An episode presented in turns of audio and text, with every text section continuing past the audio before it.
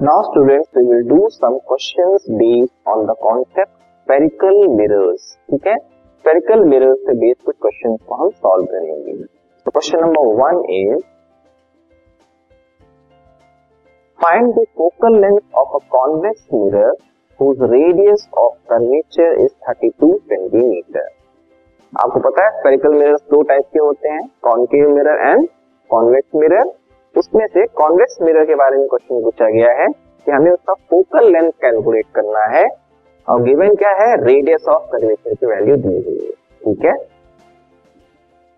इसको हम सॉल्व करेंगे।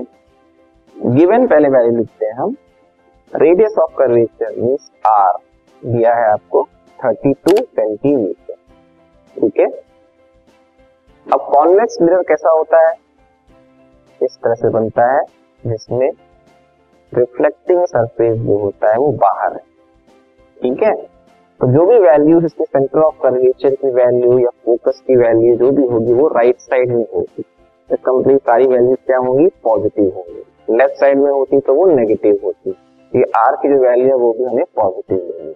राइट अब आपको कैलकुलेट करना है इसका फोकल लेंथ तो फोकल लेंथ के लिए एक्सप्रेशन क्या होता है? Focal length radius of curvature का जस्ट हाफ़ होता है। मीन्स आर अपॉन टू जो आर की वैल्यू आई उसको आपको टू से डिवाइड कर देंगे। ये कितना हो जाएगा?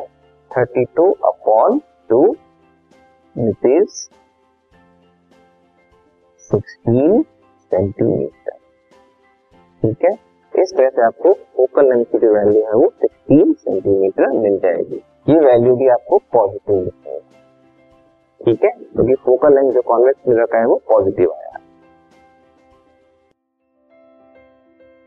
This podcast is brought you by Hub Hopper Shiksha Abhiyan अगर आपको ये पॉडकास्ट पसंद आया तो प्लीज़ लाइक शेयर और सब्सक्राइब करें और वीडियो क्लासेस के लिए शिक्षा अभियान के यूट्यूब चैनल पर जाएँ।